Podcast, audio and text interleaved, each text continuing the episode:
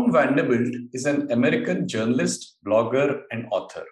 He's written for publications like the Financial Times, Wired, Slate, New York Times Magazine, among others. Tom has written great books like Survival City, Adventures Among the Ruins of Atomic America, and Traffic. His latest book, Beginners, is about Tom's year of learning. Inspired by his young daughter's insatiable need to know how to do almost everything, Tom set out on this journey purely for the sake of learning. He aimed to learn five skills, choosing them for their difficulty to master and their lack of marketability chess, singing, surfing, drawing, and juggling. We spoke to Tom about the mindset required to become a good learner, what we can learn from how children learn, the role of curiosity, feedback, and mentoring in learning. Tom also gave some actionable tips for leaders who want to build a continuous learning organization. So go on and listen to this insightful discussion as we pick Tom's brains about how to become a learning machine. This is the CTQ Smartcast, where we have conversations about upleveling, deliberate practice, and getting future relevant. Yeah. Hi, welcome, Tom. Welcome to the CTQ Smartcast. Thank you, Harish. Great to be here. Yeah, thanks. So let me put you in the deep end, you know, right off the bat, right? So, what do you know about learning that not many other people uh, know?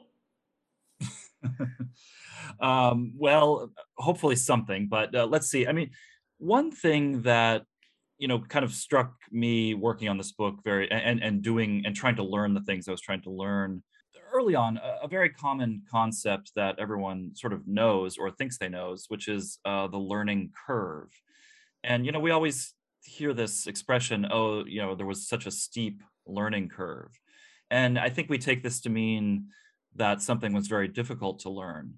But you know, at the risk of being you know sort of academic and pedantic here, um, you know, learning curve, the actual phrase, which comes from the world of psychology, refers um, you know if you had sort of an x y axis, you know, time on one side, progress on the other. So a steep learning curve means that you're actually making a lot of progress in your learning very early on at, at a you know sometimes a very uh, sharp upward rate so uh, you know in fact this is something that should be celebrated not not feared the idea of, of a steep learning curve and it was something that i was trying to learn a number of, of skills in my life and i found that in all of these things the progress was really quite remarkable in the very beginning stage. It's not that it didn't become much harder as i went on but this you know almost created sort of an intoxicating feeling to me in which i was i was really sort of emboldened and i think this is one of the great things about being a beginner. It's a word that a lot of us uh, as adults associate in a, in a sort of fearful way but you know the, the humans as essentially learning machines throughout their lives you know we have this amazing capacity to adapt and to learn something you know we you know we could get up and running pretty quickly in a given skill. Not that it's going to come equally fast for every person or that some skills won't be harder than others but um, so that that's that's that's just one concept that was um, sort of I, I, ended up thinking differently about and I, I almost use sort of a motivational tool when i'm you know thinking about something. Right. Yeah yeah. So i think that is an underrated aspect of learning that uh, we at least we as adults sometimes either just you know don't don't give enough attention to uh, uh, at, at times uh, i guess. So coming back to this you know thing about great learners children are great learners. We all know that you know it's, it's almost uh, uh, that yeah if you're a child you're a great uh, learner i wanted to bring back what you just said you know for the earlier question as well right so children are great learners because they're also trying to learn a lot of new things. They're novices at almost everything, right? Mm. Uh, which is why uh, the the learning curve is much steeper for them. They're also getting you know excited about learning new things. They're actually happy about learning uh, uh, new things, right? They need to probably learn to just survive. You know, from walking to expressing. You know, the the the, the need to be fed and and all these things. They have an innate desire to learn. What changes when we become adults? Great question. Yeah, and I mean, as you mentioned, you know, survival is not to be underestimated as a as a a learning motivation. I mean, this is the thing. You know, children are strongly motivated to learn, not not even out of any sense of motivation, but like you say, just to function in the world. And this is something, you know, by the time we reach our adult years, we've pretty much taken care of all those fundamental tasks. So nothing is going to seem as urgent as walking, talking.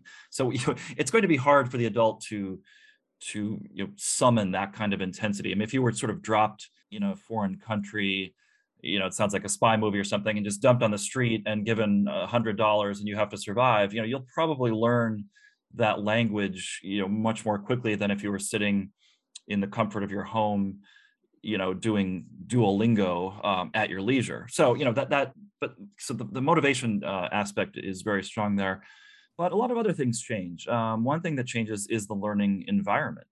Children you know just have the most supportive learning environment possible in general uh, you know learning institutions teachers mentors parents who uh, you know basically applaud anything the child does. Any the, the merest hint of progress is taken by most parents, including myself, as a major uh, achievement. Even failure is perceived, you know, in, in, a less than critical manner because you know, oh, they're it's just a child; they'll get better. Of course, they're going to make mistakes.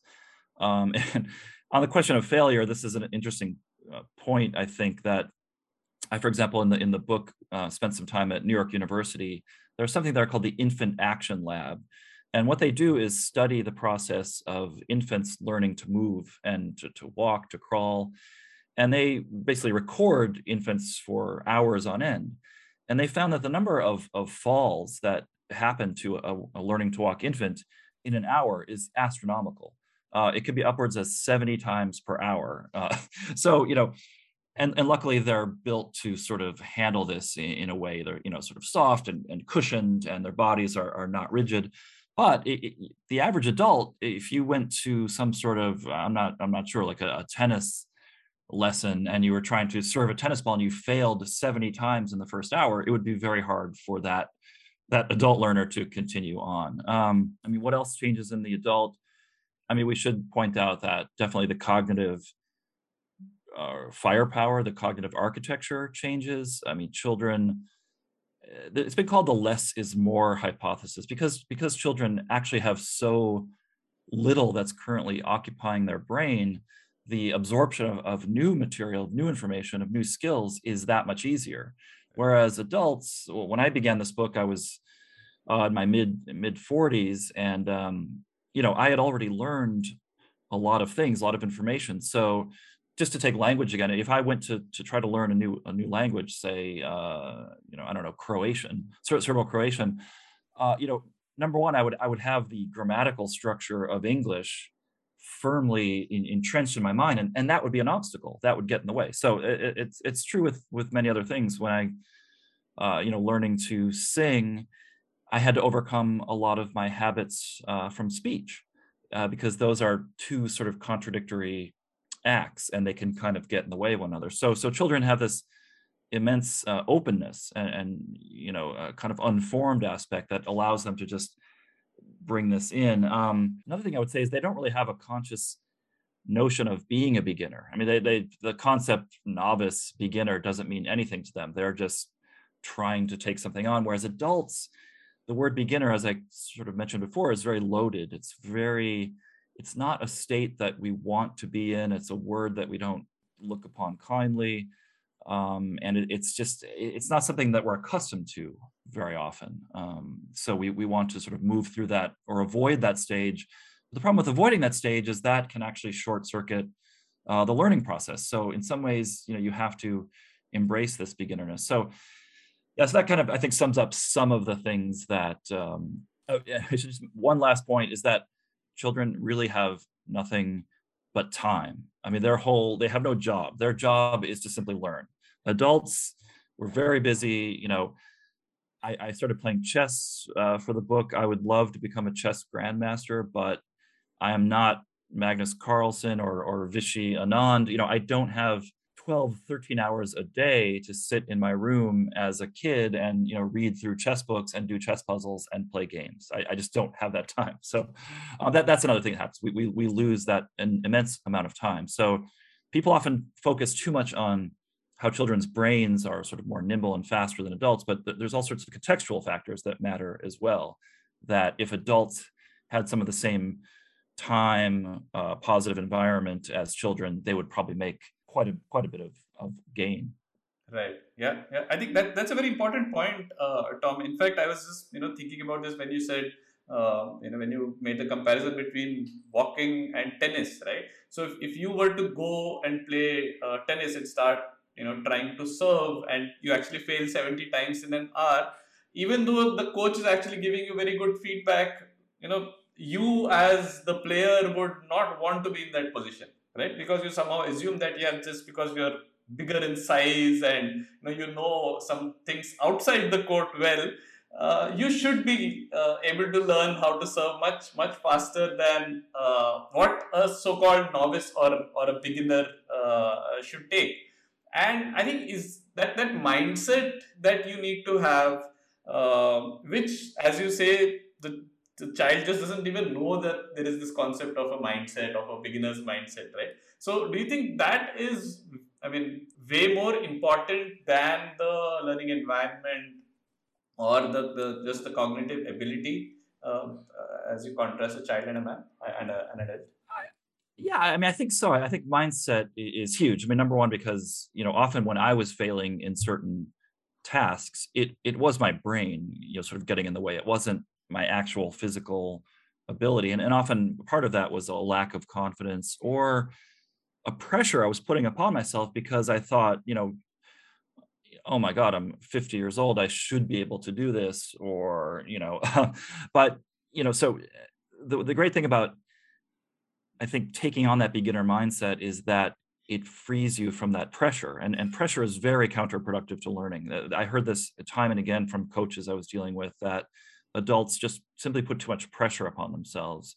They they treat the treat the exercise with nothing but nothing but pain and struggle as something to, to get through as quickly as possible. Whereas if we could sort of bring some joy to it and and use that concept of beginnerdom to allow ourselves time and freedom for exploration and to grant ourselves the ability and, and permission to make mistakes, knowing that without mistakes there is no learning. So, I mean, mistakes are a key key part of uh, learning. And I, I, should say, when you were talking about the tennis and and feedback, I mean, the only problem is if if you fail seventy times an hour and you never succeed once, the only problem with that is that feedback actually seems to work better when it's positive feedback. So when, when you're told why you did something correctly rather than sort of pointing out why you did something wrong. So hopefully you will you know get something almost a bit right so the instructor can give you a, a bit of positive feedback but that's just uh but yeah so i think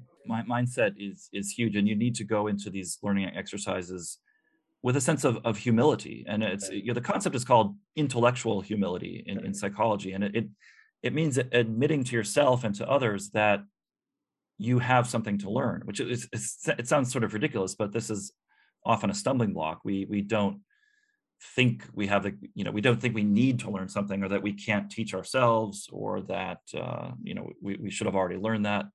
Um, so all those kind of fall on, under the concept of mindset i think.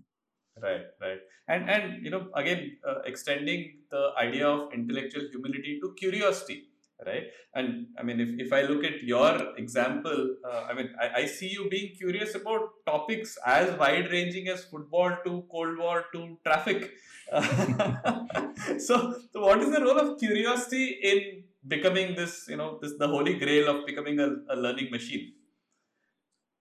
Yeah i mean curiosity is huge. And you know there, there's a, a sense here also curiosity, intellectual humility, but you also need to uh, how how to describe this. You know, if you know sometimes an editor for an, a magazine or or you will call me up and say, you know, we'd like to write this piece about topic X, and they'll say, you know, how much do you know about that?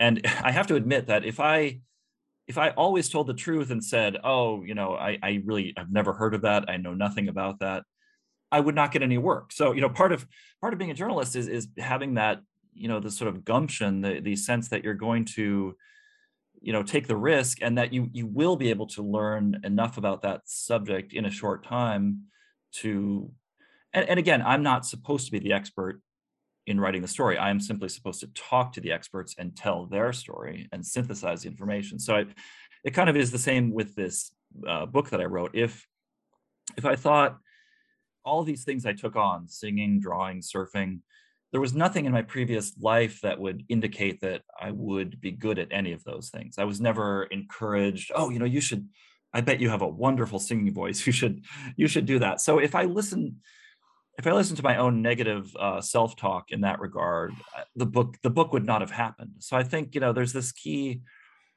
thing where curiosity often involves you know opening a door and stepping beyond this threshold into this into this new region. But you know again you you have to give yourself that beginner uh, flexibility that you know it might take you a while to really understand the field to understand you know what's important about it what what the resources are um, but yeah i mean and i think the, the act of skill learning itself tends to breed at least it did for me even more curiosity i mean this was something that surfing for example became not just a, a motor skill not just a, a fun way to spend a, uh, an afternoon at the beach but you know because i was exposed to this new part of my world this uh, ocean that lay right at the foot of one of the world's largest cities new york city um, you know i suddenly started seeing the world in a new way and asking questions i hadn't really asked about topics like oceanography or uh, the migratory patterns of seabirds and you know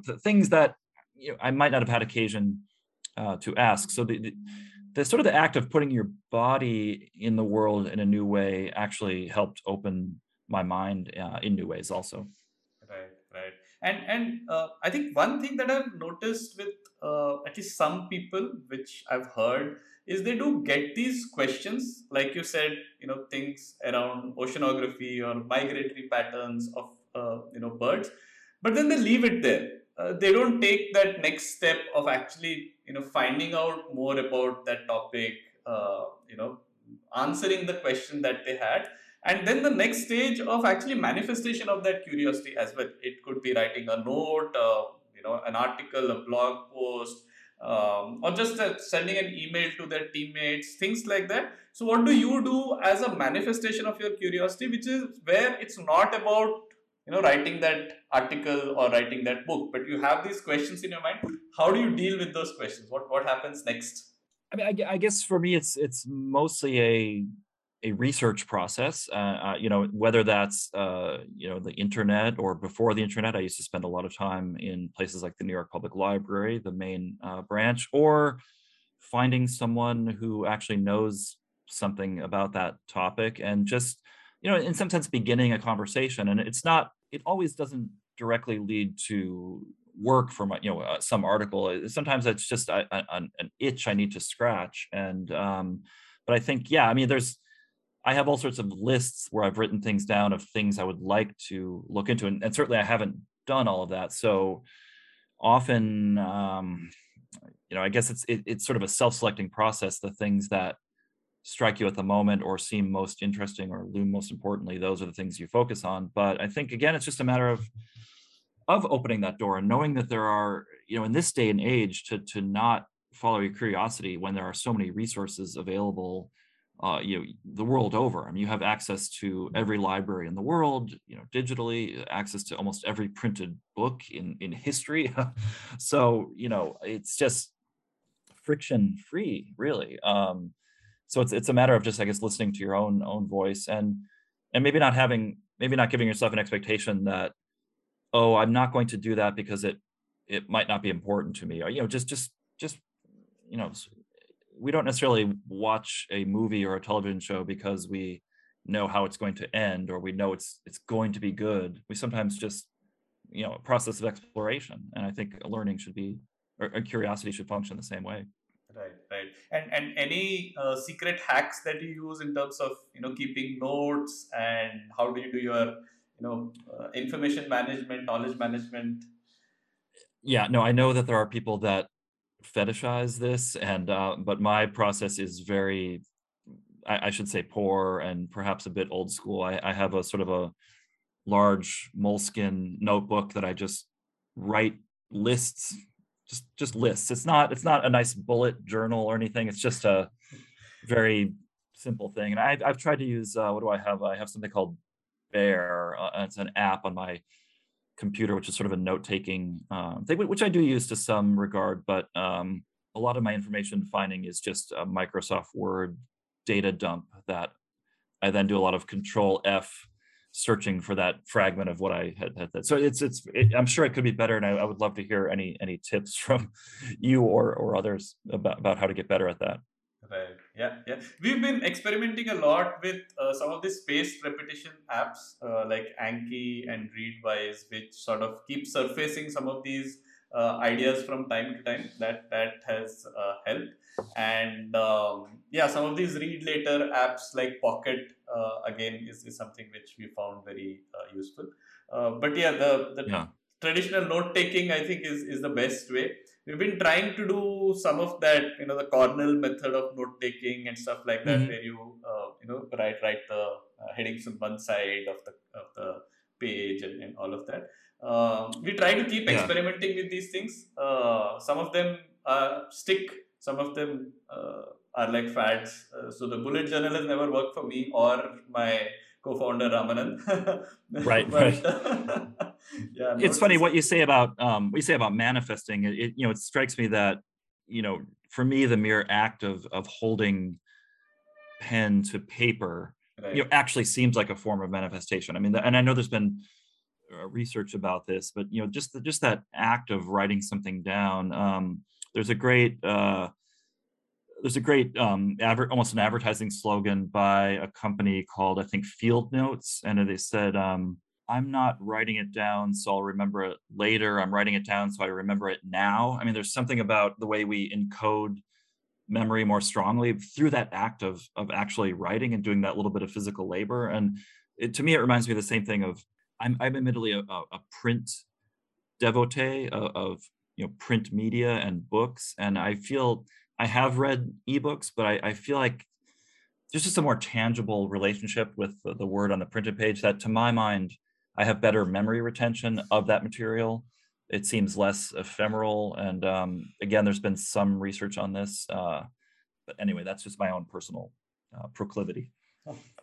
All right. Yeah. So before before we uh, uh you know go forward to the next uh, question, I actually had a trivia quiz question for you.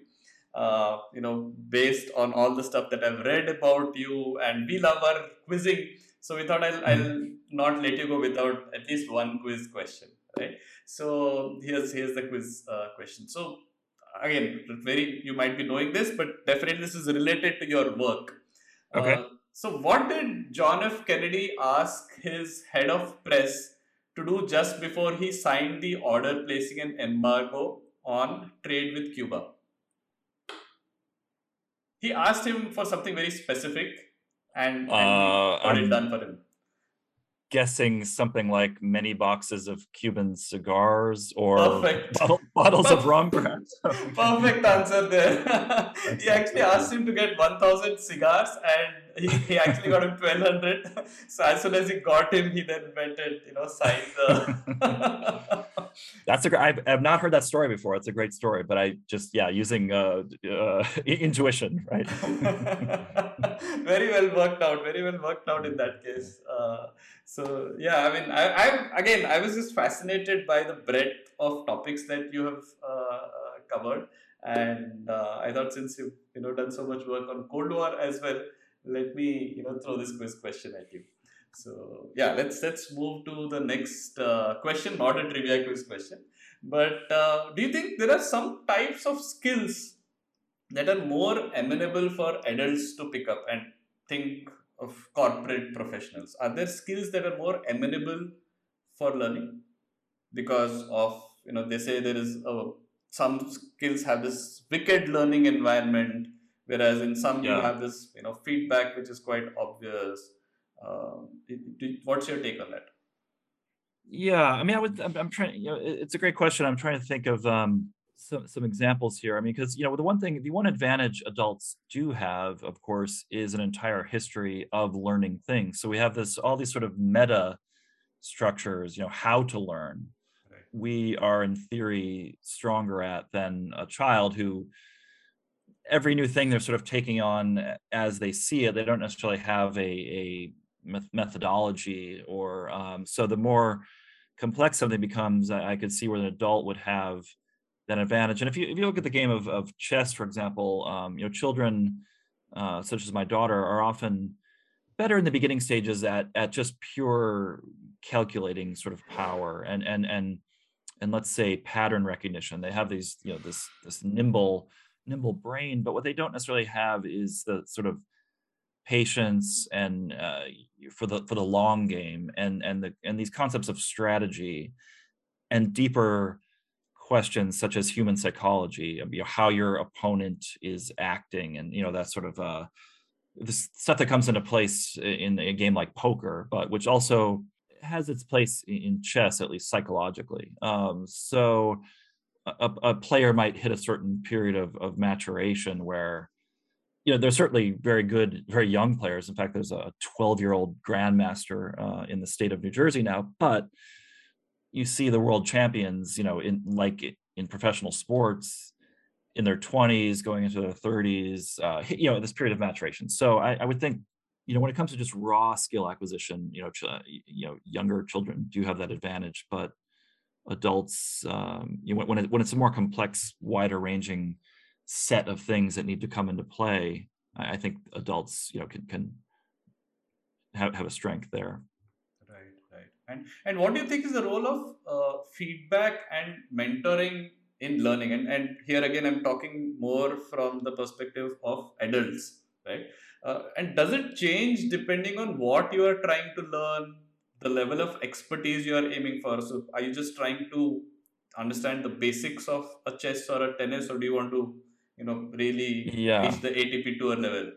Uh, how- yeah, I mean, yeah, feedback is is is very important, obviously, and it's it's very important as you suggest. You know, when it's delivered, how it's delivered, you know, by whom it's delivered, and you know what is actually delivered. And I think you know one thing I encountered in my learning process in various skills was that it was often desirable to be around other beginners or or other you know people of, of mixed talent but not outright super proficient like like the instructor i mean most instructors if you're going to teach something you know most people at that are, proficient at that level and the problem is is that you know often they are so far from where you are in your learning journey that it becomes hard for them to connect the dots and put themselves back in, in your shoes and in, in some ways the novice and the master are kind of identical at different ends of the spectrum i mean the novice knows nothing about the skill but the master sort of knows everything, but he's forgotten what it's like to know nothing. So you know they're they're both operating in these in these states of of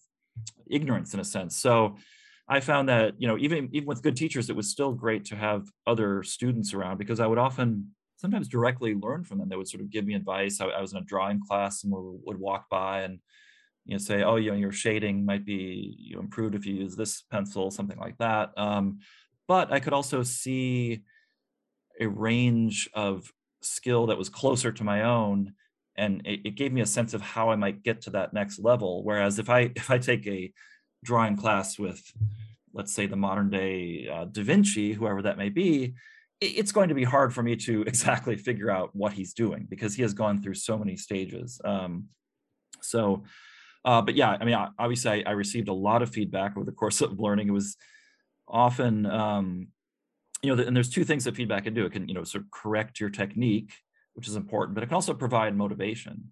And, you know, so I think feedback can be used, you know, excessively negative feedback. It just becomes self-defeating, I think. And you start to wonder, you know, why should I even go on? So I, I think feedback, as much as it has that correcting uh, possibility, needs to be needs to come with this idea that you know we're, we're trying to push the person along not push them back about was what is the role of mentoring for you know adults uh, while learning. And am, am i correct in uh, you know saying that when you're talking about feedback so mentor doesn't necessarily have to be this you know expert who is a mentor but even a peer just somebody who's slightly ahead of you on the curve is also to be seen as a mentor?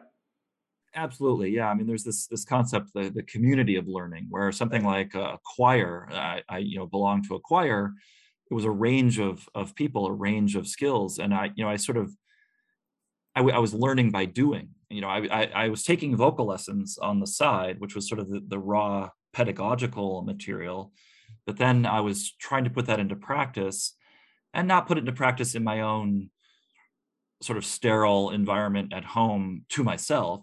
But you know i was doing it where it counted. Like we you know we had to produce a material to to perform in front of a live audience. So there was not only a very strong motivational component but i i could sense that there, there was a reason for what i was learning and that and that sort of made it more tangible and made made you know it sort of clicked a little bit more. And um i guess what i was going to say about feedback before another another issue that comes up a lot nowadays uh, with with the absolute proliferation of online learning you know there are all these things i did in the book with possible exception of, of surfing is a little bit hard. Uh, you know i could have really learned almost exclusively online or, or at least picked up quite a bit of material. And so I, I have nothing but praise for youtube and, and coursera and, and khan academy and duolingo and, and all these places. But there comes a point where for certain activities, sort of the, some of these more you know wicked environment skills that that you mentioned, that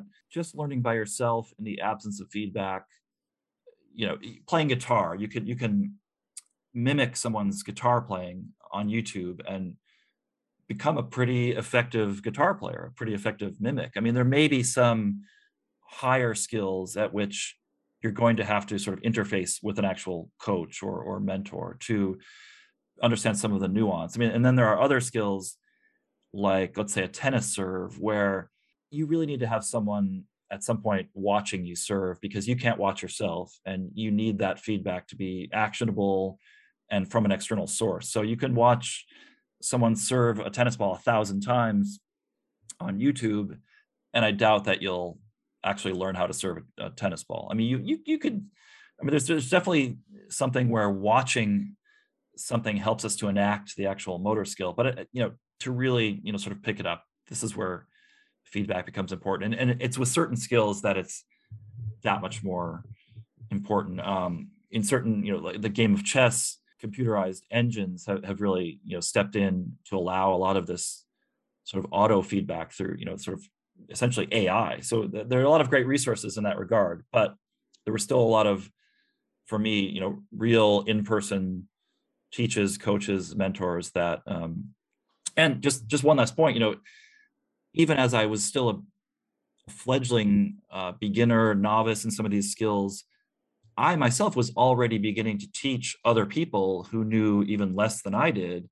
And that, of course, is just a completely powerful way to, you know, this sort of virtuous cycle of that I don't even really, I don't, not sure I even fully understand the mechanism at work, but just sort of cementing and, and growing your own knowledge by having to explain it to someone else. And, and then they may ask questions of what you're asked of telling them. And that may make you think about the thing in a new light as well. So I, I think in medical school, they have an expression, see one, do one, teach one. And that sort of refers to this thing. So I just, a couple of months ago, for example, my daughter was asked to do a drawing for a school, uh, you know, sort of a co- art competition sort of thing. And so she drew this picture of our cat um, from a photograph, and then I she showed it to me, and she was feeling upset about it that it wasn't as good as she wanted. So I, without wanting to actually do the drawing myself, I tried to you know teach her some things, and it, it felt very satisfying because I I was able to to do something with this knowledge that I had acquired myself. It, made, it gave me a certain sense of competence and, and confidence. And um, and I could I could sort of feel something clicking as as I did it like oh you know this this is how this works. And it was it was through that teaching process right. Yeah yeah. I think that's that's fascinating. I think it's it's uh, very important to think about what all is required to be proficient in the skill that you are trying to uh, you know learn. Uh, for example we, we have people who have you know Olympians who have learned uh, throwing a javelin uh, just by watching YouTube videos. but um, if you look at it the, the environment is not very wicked right it's it's not the same as what you will need to you know master while say you know serving in tennis uh, which is going to be very different because you have to you know master different ways of serving based on the surface based on your opponent's strategy uh, yeah. You know, position in the game uh, but it's not that wicked. It's not going to change that much for a javelin throw. You, you're always going to just go max out, right? yeah, yeah. I mean, and this is the you know for with surfing, for example, I, I always go back to surfing because this is a very difficult sport that you you know until you're actually on that board in the ocean on those waves. And I, I should point out that no two waves are the same. Waves are always changing. Oceans are always changing. So there's no sense uh, watching a video of someone surf of what is actually in, involved in that so you really need to put your your body through the process and oftentimes even my coach was unsure of what feedback to give me because the environment is so complex that he wasn't sure how I could have actually done something any better than I did. So it was just sort of like throw your hands up moment. Um, you know, luckily not everything is like that, and there's usually a more much more clear uh, path. But and this, you know, making mistakes is important for learning. It, it's sort of an essential process. But I think one of the great things about being amongst other students is that seeing people make mistakes is a very instructive way to learn. And you know, you sort of you, you know you can sort of work out in your own brain how they could have avoided what happened to them or you know just or just in terms of motivation like oh I didn't do that, so now I feel better. But um, this just, you know, if you're always working with an expert level performer, they don't they don't tend to make mistakes, or they've figured out how to correct their mistakes instantly. So you never see this this process that's so important. Right, right.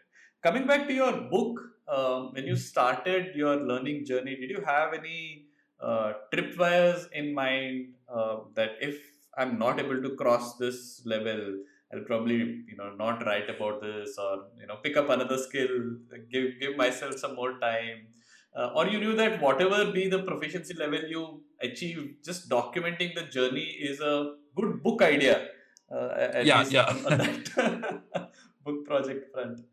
Yeah, I mean, it's a great question. I tried not to have goals ahead of time that were too rigid because, I mean, number one, I didn't really know what would even be required I, am not even sure I knew what goals to set because I didn't really know enough about the the skill itself and what was what was reasonable, what was practical, what what was achievable.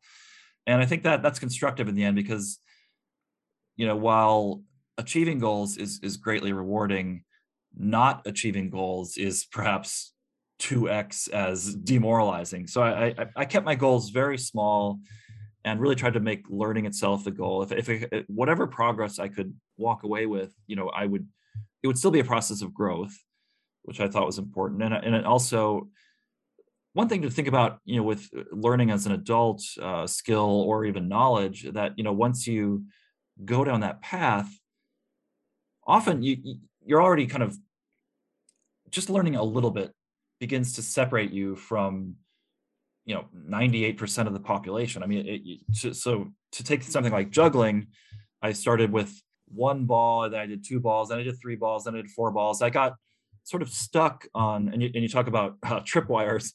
I was stuck and still cannot do five which is actually a very difficult skill. It takes a year of dedicated deliberate practice. Um, so it's I, it, I'm trying not to view it as a great failing, and I take comfort in the fact that people like, you know, famous mathematicians, like you know, or scientists like Richard Feynman, who were interested in juggling, also did not do five balls. So there are people that can juggle eleven balls, but um, so yeah, so I, I think, and I also chose skills that I knew.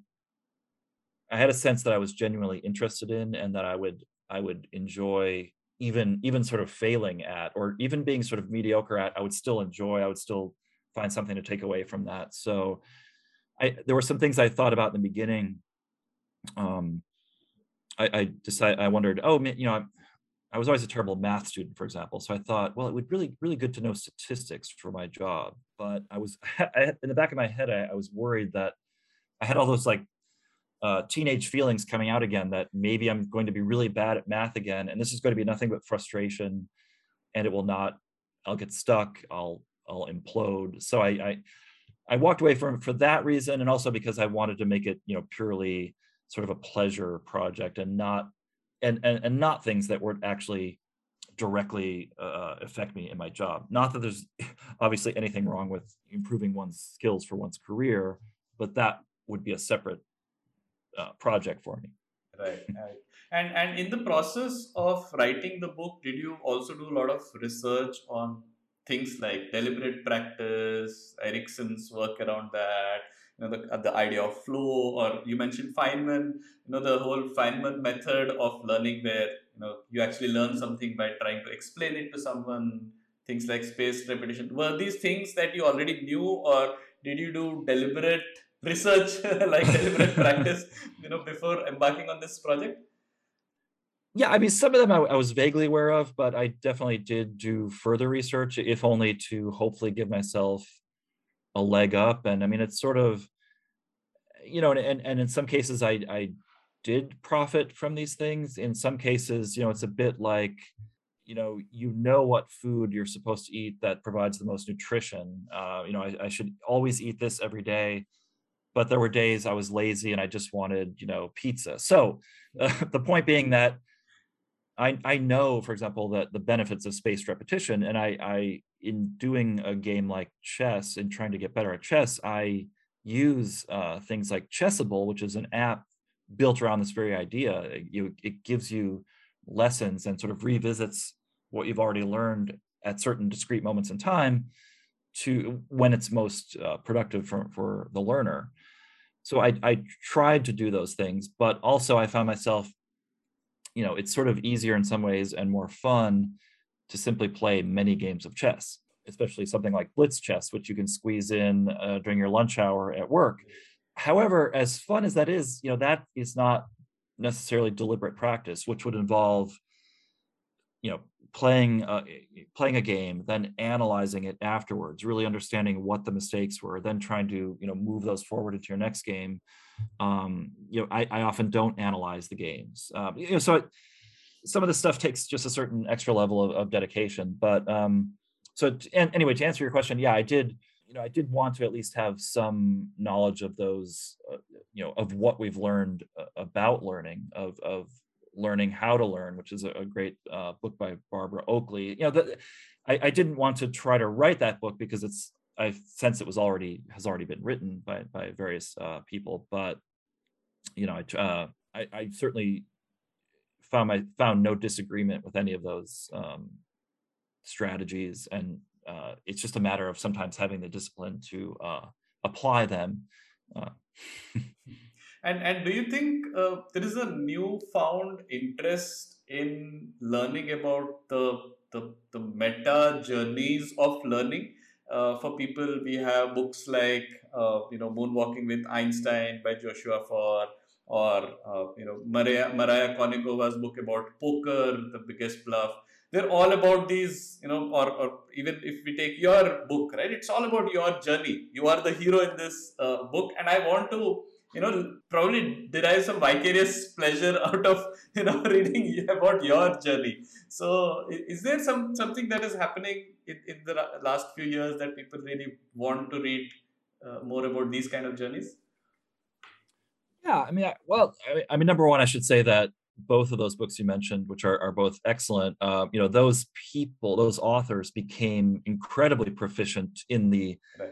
things they were trying to conquer, which of course I'm very envious of and, and in awe of. I mean, I wished I was a better chess player today than I was when I started. I'm, you know, I'm okay, but I'm not ready like Maria Konnikova to go to Atlantic City and start um, trying to beat top chess players. Uh, so, um, but yeah, I think you know, and I think both of those books because those authors also draw upon some of these things we've learned that you know, I guess what, what we talk about something like the Flynn curve, this idea that IQ has has risen over the last few uh, decades. I mean, I think there's been sort of a, a Flynn effect with with learning as well, because there are so many resources available and we've learned so much about the most effective way to learn that uh, you know i think people are progressing in certain fields faster now and making you know and and hitting new highs i mean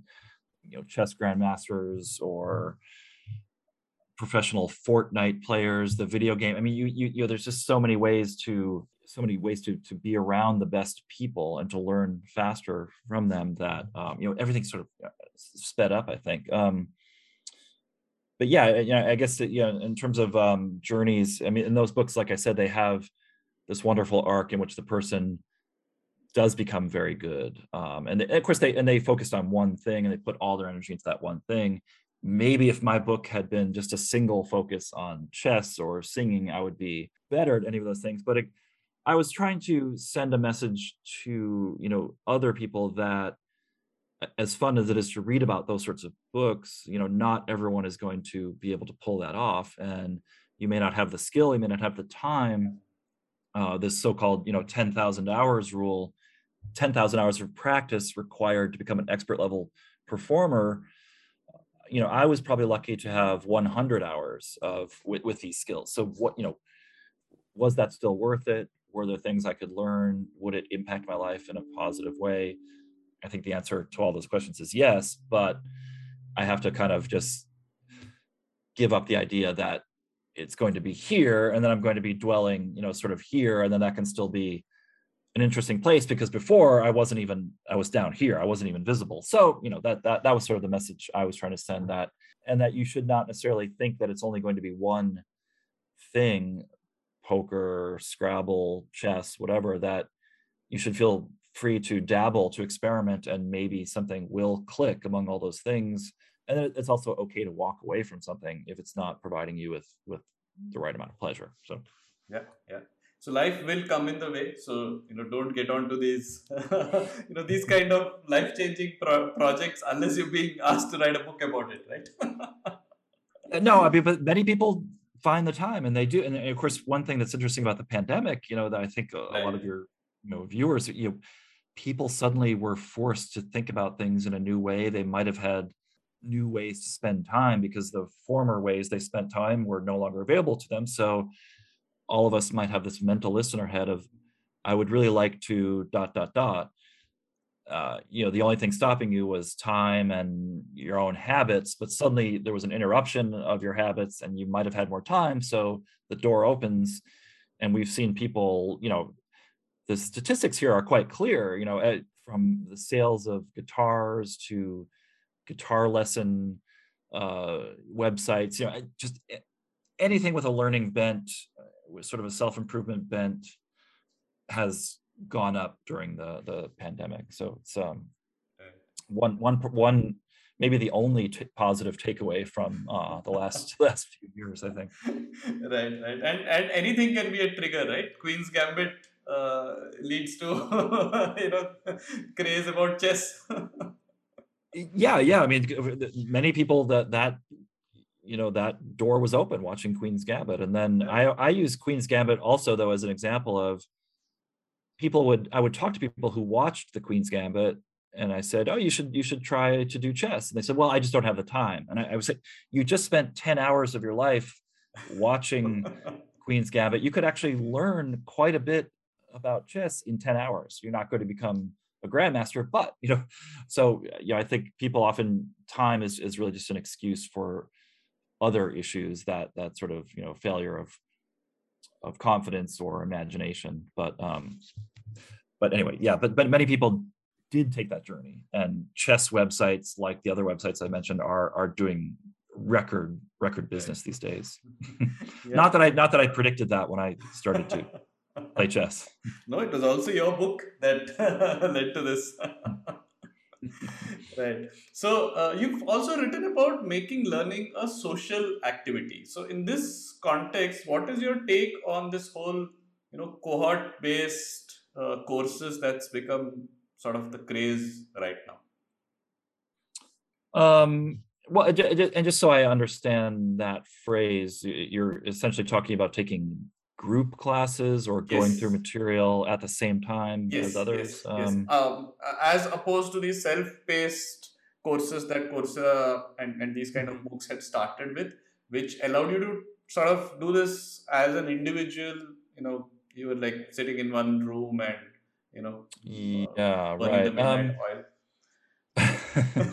yeah, I guess you know, I think certain skills or or you know bodies of knowledge lend themselves better to that self-paced, self-regulated, uh, solitary school. Um, something like chess is certainly that. I mean, the, the the histories of many of the top players involved you know being by themselves, learning at their own pace, going through books. Um, that's, I mean, at some point you do have to play another person you, you, to sense of you know have a sense of who's out there. But in this day and age, you can do that without leaving your house, so it's still a very solitary thing. Um, whereas I think um, uh, uh in other cases i did much better with with group learning cohort learning uh, as i mentioned drawing for example art art class. I mean number one just going to an art school and being surrounded by the environment of it just it, it lent it lent the activity into my mind a more kind of sense of, of seriousness. And and then having other students in the class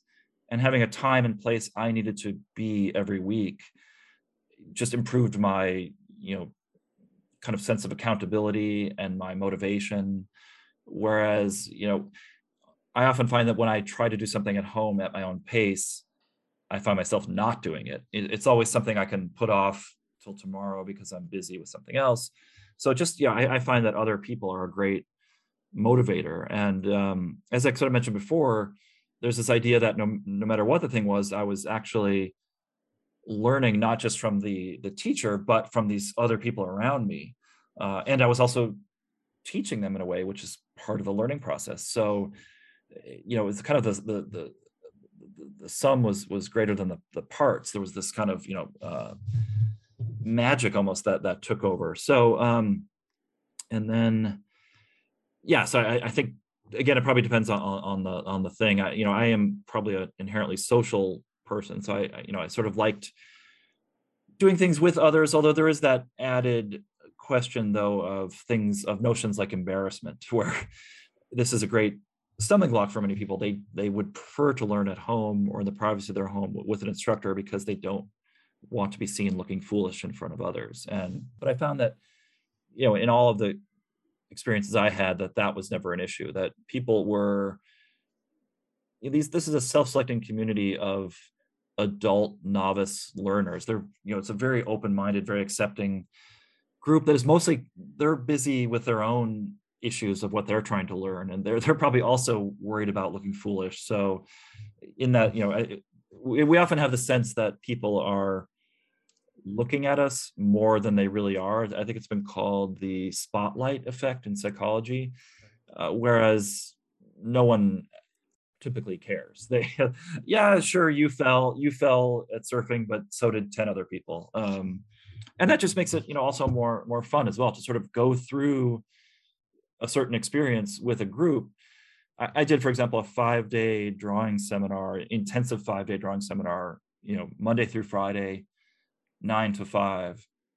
You know, by the end of that week, I felt, you know, I felt much closer to this this group of people I was with. and I felt like we'd all gone through this process together and and we had to do a before and after portrait drawing and all of our portrait drawings at the beginning were sort of not that great. Some were better but then at the end everyone's was better than where they had been. So it just you know, it, was a sense of bonding and and um just just made the achievement seem even that that more memorable i think.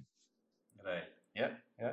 So uh, pick the right kind of uh, skill and the right kind of person for these cohort-based communities, uh, you know, courses. Think think uh, about all those aspects, right? Yeah, and, and, I guess in some cases there are there are practical considerations. There may not be a cohort. That, you know, you have to go with what's available to you at, at the moment. Uh, right. Yeah. yeah. So we have a lot of these, uh, you know, CXOs and founders who are regular listeners and uh, viewers of, of these uh, smartcasts. So if you were to uh, give three pieces of advice to these leaders about the kind of environment they should have uh, to encourage learning in their organization, you know, everyone, all leaders want their organizations to be this continuous learning machines. Uh, so if you were to give three pieces of advice to these people about, you know, how they should think about learning in their organization, what would they be? Um, great, great question. I, you know, I feel it's a bit, it's a bit overwhelming for me. You know, I, after my book came out, for example, I had a call from thinking of, of India, uh, Ravi Kumar of Infosys, who, who's a great, you know, proponent of, and I quote him in the book about, you know, in this day and age, we need to learn, we need to relearn, we need to unlearn. And, you know, so he was, he's very keen on, on these topics. And um, I don't know, you know, as, as a, as a person who has a very solitary individual job, I'm hesitant to give advice based, you know, on organizational uh, behavior because I'm just not that familiar with what goes on in organizational behavior. But some of the takeaways I think from just my own process, uh, you know, I think may be applicable here, which is that what you know what I mentioned before is that goal setting. You know, I, I think we need to give a certain amount of of flexibility and and space for people to operate as beginners. I mean, you know, this is again, it's a very it's a very difficult position for people to find themselves in, but it's also an increasingly common one. There's a computer science professor named Peter Denning who who talks about uh, he, he wrote something called the beginner's creed and you find this in the software world quite a bit which is that people that were experts on something last week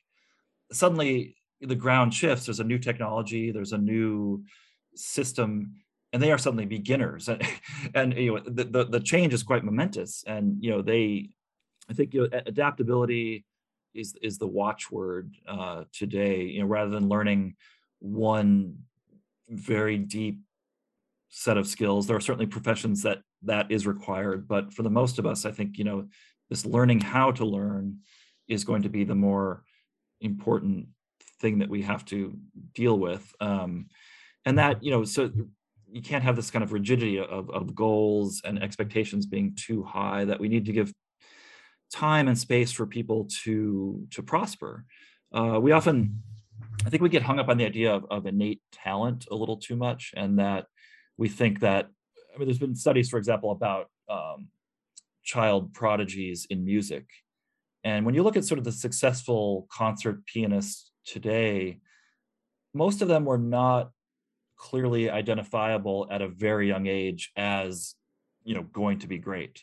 They were pretty good but they they really didn't mature until much later and their talent really didn't bloom until much later. So you know if someone had if someone had sort of looked at them and thought well you're you're simply not good enough and, and sent them on their way and not let them into some class you know it might have short short circuited that that career so I, I think you know this yes some people have you know a certain amount of inherent talent but there's another part of talent that needs time to to grow and to be encouraged and may come through an unexpected uh, direction. So, um, and you know, some of the other themes from the book, just embracing embracing failure. I mean, there there can really. I mean, Daniel Dennett, the philosopher, says this. He, he's talking about evolution, but you know, evolution, human, you know, natural selection is filled with mistakes. That's how things, you know, get better. That's how things evolve. You need to sort of work through the mistakes, but if you it's been called sort of an error-free learning environment, which I think is a very counterproductive, you know, uh, way to learn. I just a quick story, you know, when my daughter was young, I she was learning to ride a bicycle, and like many parents, I I got a bicycle that had the the training wheels, as we call them in the U.S. and I sent her on her way, and I was I was very happy because she had this short-term gain, which was she was riding. I put this in quote. She was riding her bike around the park, um, but what she really wasn't learning exactly how to ride a bike the way a bike is actually ridden with the dynamics of, of balance and the body. So she was speeding along and then she took a turn and she fell over because you know she was sort of encouraged to have a false confidence by these training wheels and so anyway so I, I took the training wheels off i took the pedals off and she just you know kind of did it like a balance bike what, what we now call a balance bike and so this this was more struggle sort of in the short term, but the long term was that she actually learned how to ride a bike, you know, probably actually more quickly than with the training wheels. And she's actually a very good uh, bike rider, I'm proud to say. And she was doing it very young. So, you know, but that it required making some mistakes and making the right kind of mistakes. The training wheels crash was not really a correct mistake because it didn't, she didn't learn anything about a real mistake you make on a bike. She just she learned this sort of artificial training mistake that wasn't applicable to a real bike. So I think just you know having people make sort of mistakes in the real world is often painful in the short term, but can allow this this larger um, long term growth. Right. So those, those, would be some, you know perhaps some of the some of the themes I would. Yeah, uh, yeah, yeah. yeah. Uh, nice, uh, Tom. So we come to the end of this uh, conversation, but we're not going to let you go without asking for your hot takes on certain things. So I'm going to ask you about the future relevance of certain things, and you know, okay, uh, you can you can give me your hot take on that. So, what do you think is the future relevance of schools and colleges as seats of learning right now? Great question. I, I think you know, prob- perhaps like like companies, we're seeing that shift there as well to less entrenched, sort of dogmatic bodies of, of knowledge and, and more more siloed, you know, sort of narrow learning and, and more, you know, sort of cross-disciplinary, flexible learning that can can function better in the real world, you know, sort of as it as it is. Um, and that, that that's you know sort of uh, my sense but I, but I, but I'm not sure. It's been a while since I've been in college, so. Uh. All right. What do you think is the future relevance of nonfiction books?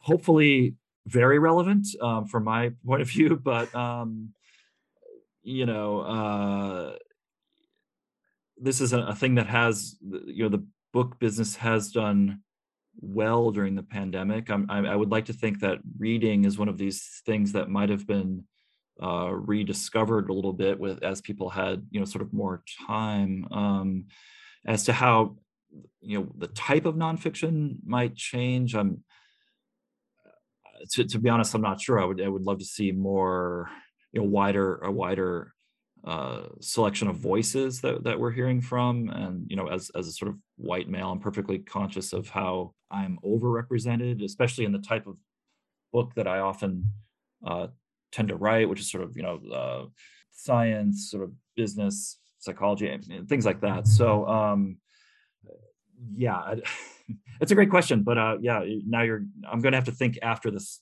conversation about you know how this is going to be. Uh, but you know, I, I think the, the world is you know increasingly complex to try to understand. So hopefully there will be the need for these sorts of of guides and, and if any and, you know one one way it may change is that it may have to become a little bit more nimble as we've been discussing things will have to be shorter books faster books uh, you know I, of course i say that and then people love to read something like sapiens you know which is a study of the history of humankind so i think we still like that we still appreciate the big picture as well right all right and and the final one what do you think about uh, the future relevance of games or rather the specific game of Fortnite? um, funny story. I wrote a piece for Wired magazine about playing Fortnite with my daughter because, like many children during the pandemic, she was doing a lot of it, and I found myself sort of doing it as, as a as a as a guardian to make sure it was sort of okay. Uh, I found myself because it's a very well crafted game with a very sort of addictive dynamic i found myself uh, a bit um, you know addicted to it and as a long time at least when i was younger a video game player this was not such a stretch but i got i didn't necessarily want to play with 10 or 12 year olds uh, as most adults don't want to so i quickly i, I actually heard got an email from someone who said i, I read your article I, I liked it. Do you know that we have a Fortnite over 40 group that that plays? So um so i've been dabbling in that a bit uh much uh, you know and I, have it's one of those things that you know it would be easy to dismiss as you know sort of like childish uh youth culture you know mass culture you know kind of thing. But i you know i found that it's you know it, it's a very interesting uh, world uh, on on many levels and increasingly one that is not just a game but it's it's sort of a space that people inhabit that there are there are events. I mean artists are releasing their albums through through the fortnite platform so you know i, I yeah i find it a very in, interesting place i don't i don't you know I, I try to limit my playing to some extent but um Uh, but yeah, so I, I think the, the, the they keep predicting the death of uh, Fortnite, but it keeps coming back with so you know who knows.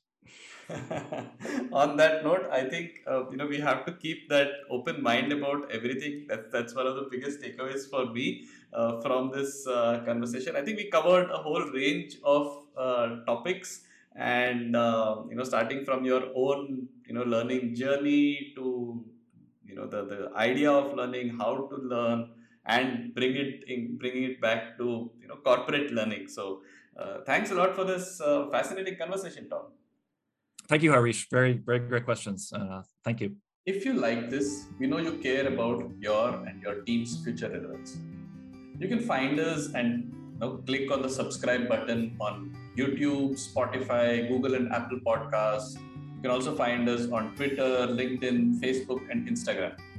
There are two ways to enter the insider group of friends of CTQ a Telegram channel where you'll get daily tidbits that help you think about future relevance and our weekly email newsletter called The Upleveler. Got some fabulous testimonials from our subscribers.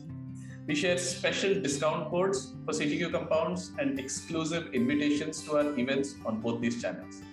Just go to choosetothinq.com, that is think with a Q, and you'll find all the links to subscribe. You owe it to yourself.